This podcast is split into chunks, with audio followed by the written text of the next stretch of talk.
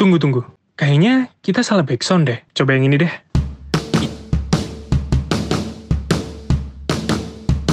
Welcome back to Broscast. Bram Reza ngobrol santai di podcast. Yeay! Selamat datang di Broscast pada minggu ini. Lagi-lagi bareng gue Bram R. Lombang. Dan saya Reza Helmi.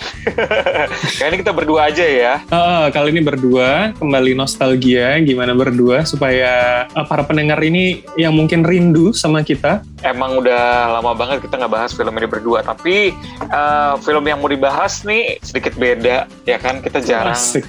jarang bahas film ini. Terus gue habis nonton ternyata wow gitu. Makanya gue memilih tema ini untuk minggu ini ya. Oke, jadi yang kita bahas adalah The Suicide Squad. Today, D C movies are back in theaters. They put Superman in the I C U with a kryptonite bullet. Wow. The Suicide Squad now playing in theaters and on H B O Max. We did all. Gue kebetulan nggak nonton yang dua ribu enam belas. Coba lu bisa recap dikit gak, Kak? Suicide Squad dua ribu enam belas.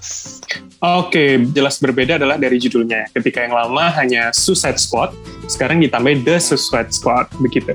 Nah, kalau uh, secara ininya beda, secara direkturnya beda. Kalau yang lama namanya David Ayer, sekarang James Gunn, dan dari dua ini sebenarnya uh, kalau gue bilang dua-duanya punya apa ya segi yang berbeda. Kalau misalkan kita lihat yang sekarang yang uh, dua ribu dua puluh satu itu cukup pop culture, semuanya berwarna, kostumnya komik akurat banget kalau gue bilang, dan apa ya cenderung semuanya fun, agak bodoh, banyak jokes, uh, ya kan, dan monsternya pun berwarna gitu loh. Even si siapa? si Starfish ataupun yang ikan-ikan apa kayak ubur-ubur ternyata giginya tajam-tajam gitu loh. Bener, ya sama King Shark. Nari-nari, It, bener. Iya, itu maksud gue. Ini pop culture banget, kenapa berasa T V Indonesia gitu loh. Semuanya harus berwarna. Kayaknya gitu. Pengaruh dari ini Kak, James James Gunn tuh megang Guardian of Galaxy kan? Benar, benar, benar. Itu ah. se-pop culture. Sedangkan di versi dua ribu enam belasnya Kak, itu gak kayak gitu. Itu se-D C banget. D C banget rasanya. Ceritanya dark, eksplorasinya lebih dalam per karakternya ya. Event-event mereka banyak, membernya sama seperti sekarang, dan uh, lebih apa ya, gue bilang lebih terasa biasa lah ngegrup keluargaan. Sedangkan kalau di sini kan di ending nanti kita akan juga bahas gitu, ya semua jadi bunuh-bunuhan gitu. Jadi kaget, oh ternyata ini ini beda beda faksi dan segala macam kayak gitu. Bener, soal warna, gue juga agak kaget nih soal Project Starfish ya sebutannya ya. Kenapa yeah. dia pakai berwarna semeriah itu ya? Biru, ungu, pink, hmm. jadi satu gitu loh. Jadi satu dengan matanya yang gede itu juga kan. Kurang pakai celana hijau Kak. Jadinya Patrick. Bos, bos, Bob. Hey Patrick. Kalau menurut gue kita bahas dari storyline sedikit gitu ya. Gue cukup suka dengan storyline-nya dia. Kalau lo tadi bilang ini bukan D C banget, ya emang kelihatan banget ini bukan D C gitu. Sepakat. Makanya gue sedikit gue sedikit menikmati gitu ya. Gue pikir tuh akan yang tegang atau gimana, tapi akhirnya sepanjang film benar-benar ringan dan cocok sih buat buat buat ditonton, walaupun nggak cocok untuk keluarga, kayak banyak-banyak adegan kekerasan gitu ya. Iya, darahnya tapi, banyak banget. Uh, uh, jokesnya sedikit-sedikit tuh dapet gitu, bener-bener ringan dan dan menghibur sih menurut gue. Tapi menurut lo ketika uh, di ini kan ada ada dua tim ya, di awal lo sempet terdistract nggak bahwa loh, ternyata mereka yang mati duluan ini loh yang tim utamanya? Gue pertama di awal tuh nggak expect bahwa mereka akan mati semua, hampir semua well. Dan gue kira itu kayak semacam apa ya? Camp pelatihan doang untuk ngetes mereka gitu gimana, tapi setelah akhirnya diledakkan kepalanya apalah segala macem gitu, gue tuh agak kaget sampai terbentuklah Task Force X itu ya. Dan kita nggak tahu ya ternyata di sisi lain uh, pulau itu ada mereka yang menyusup, jadi ternyata yang bodoh-bodoh itu cuman pengalihan gitu loh. Bener, bener, bener. Eh, dari semua ya, coba, lo, lo, lo okay. paling suka yang mana? Gue paling suka Polka-Dot Man. Kenapa? Itu itu paling aneh, paling freak. Dia benci sama ibunya, semua yang dilihat adalah ibunya. Terus dia muntah, apa, bulat-bulat berwarna itu aneh banget, dan gue sangat menyayangkan dia mati sih. Menurut gue kayak dia tuh bisa jadi apa ya, kuda hitam lah ibaratnya. Harusnya dia bisa menjadi penyelamat, tapi ya nggak diperhitungkan dari awal gitu loh. Nggak perlu sedih sih menurut gue, karena dia ceritakan dia punya saudara. Oh iya, tapi belum jelas ya itu disebutkan uh, mati atau enggak kan sebetulnya. Itu dia, makanya mungkin saudara-saudaranya nanti bisa ikut gitu. Kalau dia polkadot, mungkin saudaranya ada yang stripe gitu, atau animal print mungkin. Gue juga suka sama dia, uh-uh. okay. Polkadot Man, karena emang keunikannya dia kayak apa ya, orang meremehkan dan segala macam, tapi ternyata kekuatannya hmm. lumayan keren gitu ya. Sama Ratcatcher two sih, itu juga hmm. keren menurut gue. Bener-bener bisa menarik perhatian gitu dengan muka, wajah apa ya, wajah sedihnya, bener. Terus yang cantik banget gitu. Iya, walaupun iya, iya. Uh, uh, dandanannya kayak gembel gitu ya, temennya tikus apa segala macam, tapi cantik banget. Dan itu yang bener-bener banyak dibicarain orang ya, perhatian netizen. Iya iya iya. Iya iya iya. Netizen membicarakan itu sepanjang hari, dari awal hari pertama tayang sampai sekarang gitu ya. Nah Kak, ini sebagai informasi nih, ini yang cukup berbeda juga dari David David Ayer dan juga si James Gunn. James Gunn ini ternyata kata orang-orang, kata penggemar, kata netizen, itu lebih berani mengangkat karakter-karakter dari komik yang tidak populer sebetulnya. Karena sebenarnya kayak Ratcatcher two, terus kemudian Polka-Dot Man itu yang dianggap susah. Karena kan kalau kita lihat sebenarnya dalam, apa ya, ibaratnya gara-gara Marvel sih semua ini. sepuluh tahun terakhir kan semua dibikin lebih masuk akal, dibikin tidak se-colorful yang ada di komik misalkan. Semuanya kan kayak jadi apa ya, combat suit-nya tentara gitu loh kalau kita lihat di Marvel atau di D C yang sekarang. Tapi kan kalau kita lihat sekarang ternyata nggak kebayang ada orang jahat yang pakai warna-warni, senjatanya nggak jelas gitu loh. Heboh itu, tapi tapi keren bener sih. Dia dia bisa apa ya, merubah ini jadi menarik gitu, karakter yang tersampingkan ya. Nah sama ini sih kalau gue boleh bilang ya, even sebenarnya gue lebih suka yang versi dua ribu enam belas karena ceritanya lebih D C.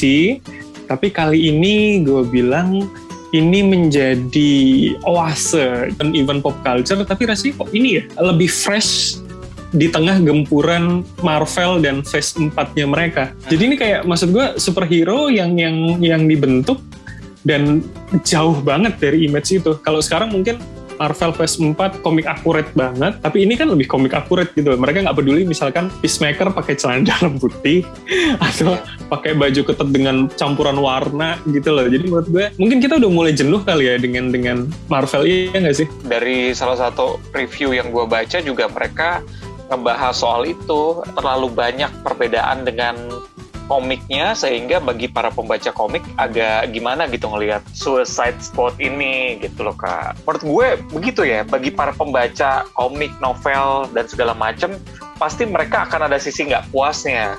Iya, membandingkan gitu. Ya.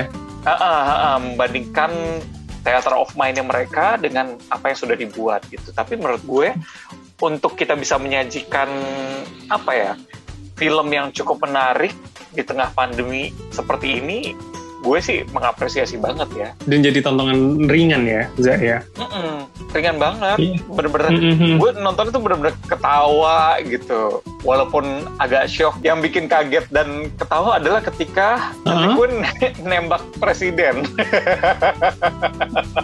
Tapi ini nggak sih sekeren dan ringan itu, eksplorasinya kurang nggak sih menurut lo? Kalau kalau kita lihat kan yang dari awal ceritanya tentang putrinya hanya Bloodsport gitu loh. Sedangkan Peacemaker misalkan, atau misalkan Polka-Dot Man itu hanya lewat verbal dan itu kayak cuman satu percakapan selesai. Ratcatcher mungkin ya agak-agak panjang ya, dia menceritakan di bis dan di beberapa adegan. Pendalaman karakter ini berlanjut ke sequel gue rasa sih Kak. Uh, karakter-karakter lain dirasa lebih menarik dan bisa dieksplor lebih lebih banyak.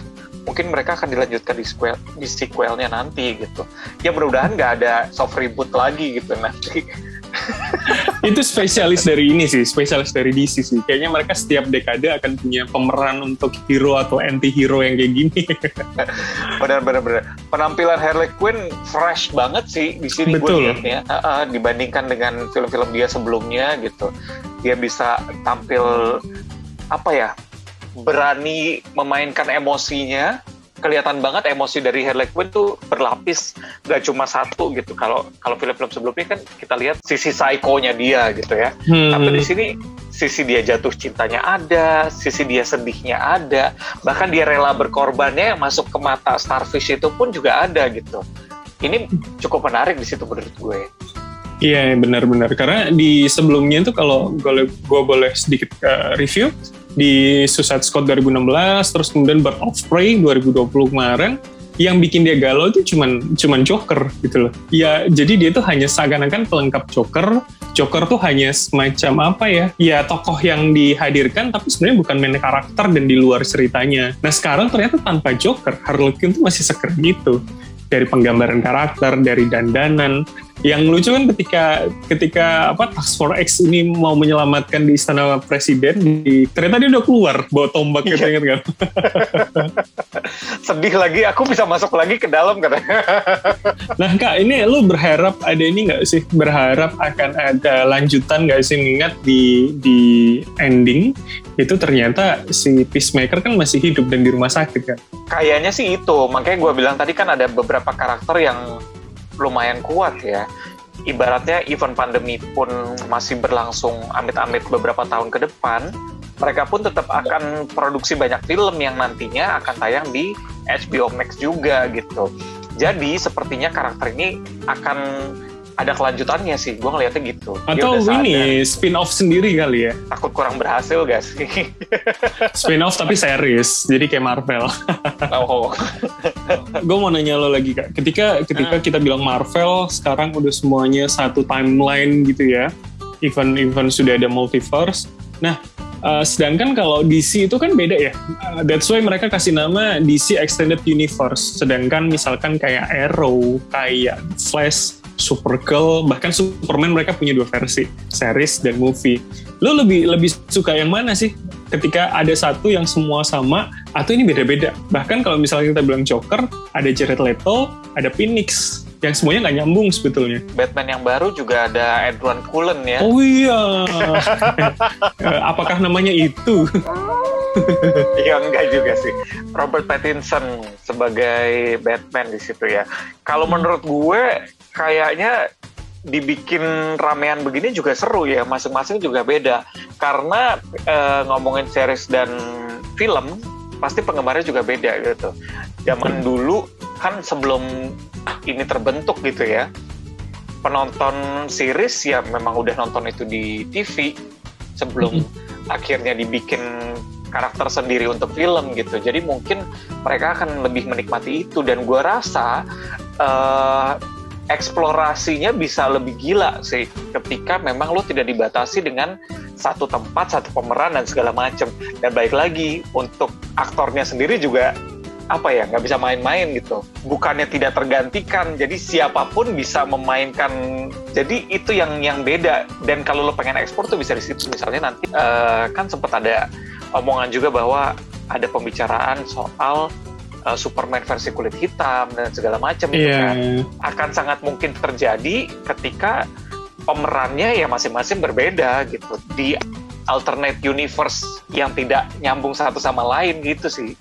Itu lebih seru. Walaupun sih mereka akan bikin ini kan, apa namanya, apa sih, time paradox yang si The Flash itu loh. Jadi itu akan mempertemukan banyak Flash, banyak Batman dan lain-lain. Even The Flash from film sama Flash sama yang di series sempat ketemu gitu kan. Itu kan iya iya itu kan ngetis kayaknya. Uh, uh, gimana gitu. Nah sebenarnya gue lebih mending kayak begini dibandingkan dengan banyak versi. Contohnya kayak Cinderella nih. Kita udah lihat Cinderella versi Disney, akhirnya ada Cinderella lagi versi lainnya yang mungkin dibikin versi modern dan segala macam. Itu lebih lebih gimana gitu. Atau Mulan ya. Mulan kan juga yeah. ada Mulan versinya Disney, ada nanti Mulan versinya Tiongkok sendiri gitu. Lebih pusing, lebih baik memang dibuat berbeda tapi dari satu production house supaya nyambung aja sih walaupun beda-beda. Iya, kalau kalau berkaca sama kasusnya itu mungkin karena mereka folklore kali ya. Jadi kayak kayak mungkin akan sulit mencari siapa yang punya cerita asli, sedangkan ini kan uh, based on D C comic yang yang mungkin lebih jelas lisensi dan segala macam. Tapi gue sepakat sama lu sih, kita akan punya banyak alternate case uh, karakter juga. Even kita bilang Batman, ada Christian Bale, ada Ben Affleck, ada Pattinson nanti. Kita nggak tahu yang yang Pattinson akan seperti apa. Kita punya dua siapa namanya, Joker misalkan. Jadi itu itu menarik banget sih. Dan gue sangat tidak berharap sebetulnya itu dipertemukan. Biarkan mereka berdiri sendiri nggak sih? Cukup Marvel yang yang punya konsep kayak gitu. Kayaknya nggak semua universe superhero harus punya konsep yang sama. Benar, dan trilogi The Dark Knight itu udah terbaiknya Nempel. sih. Uh-uh, udah terbaik banget. Lu jangan campur-campur deh. Nanti yang ada jadinya rusak gitu. Memori dari penonton dan juga fansnya tuh udah segitu bagusnya, nanti ketika lo rubah lagi akan merusak itu semua sih menurut gue. Kak, ini ngomongin soal berandai-andai nih, kalau lo tadi kan udah, kita balik lagi ke Suicide Squad, kalau tadi bilang pengen akan ada sequel atau kemudian kalau spin-off lo gak mau lah ya, tapi explore karakter misalkan seperti Peacemaker yang lo sebutin tadi. Nah kalau gue malah berharap karakter-karakter yang di dua ribu enam belas kayak si Deadshot misalkan, si siapa Will Smith, atau misalkan El Diablo yang pengendali api itu itu bisa balik di sequel berikutnya. Karena salah satu yang netizen atau atau banyak kritikus sampaikan di sini adalah kurang, walaupun misalkan dua ribu enam belas dianggap kurang berhasil, tapi kok cuman Fleck dan si siapa Harley Quinn aja nih yang dibalikin karakternya, padahal masih banyak karakter keren lainnya loh kayak gitu. Uh-huh. Tapi kayaknya sih memang ada aja sih kemungkinan untuk mengarah ke sana, karena hmm. ini kan bukan Avenger gitu ya, yang karakternya pasti itu lagi itu lagi gitu ya. Sedangkan nih udah jelas Suicide Squad yang mereka akan nentuin sendiri karakternya siapa nanti yang akan ibaratnya membantu pemerintah eh, untuk menyelesaikan masalah-masalah yang ada gitu ya. Lebih lepasan uh, ya? Lebih lepas benar karakternya. Tergantung budget juga sih gue rasa pembagian karakter. Iya kan? Lu mau ada Harley Quinn, ada Will Smith, ada John Cena, mau berapa itu biayanya? Belum dengan biaya animasi apa segala macam itu. Apalagi syuting dengan protokol kesehatan juga biayanya tinggi ya. Jangan besok, ngomong besok, gitu. Kasian Mission Impossible seven nggak tayang-tayang karena protokol kesehatan. Padahal udah ngamuk-ngamuk ya waktu syuting waktu itu ya. Iya. Kita tunggulah kayak gimana. Ya mas, kalau kayak gitu nih seru banget. Ternyata kita bahas kali Suicide Squad, walaupun filmnya ringan, tapi ini menjadi salah satu film yang cukup berwarna ya untuk benar. D C selain dengan Snyder Cut yang dirilis awal tahun kemarin. Berwarna secara harafiah juga ya. Ya, satu pertanyaan terakhir, satu pertanyaan okay. terakhir buat lo. Tolong hmm. dijawab cepat. Dari D C, milih Justice League apa Suicide Squad? Versi mana dulu Justice League? Loh, lah kan pemerannya sama. Gue pilih The Suicide Squad deh. Oke. Ini pasti orang yang kecewa dengan Justice League kemarin nih. Sampai Yo, ketemu lagi di broadcast episode mendatang. Akan ada episode spesial khusus di tujuh belasan. Jadi ditunggu aja ya. Siap, Reza Helmi pamit. Bram R. Lombang pamit. Sampai ketemu. Bye-bye.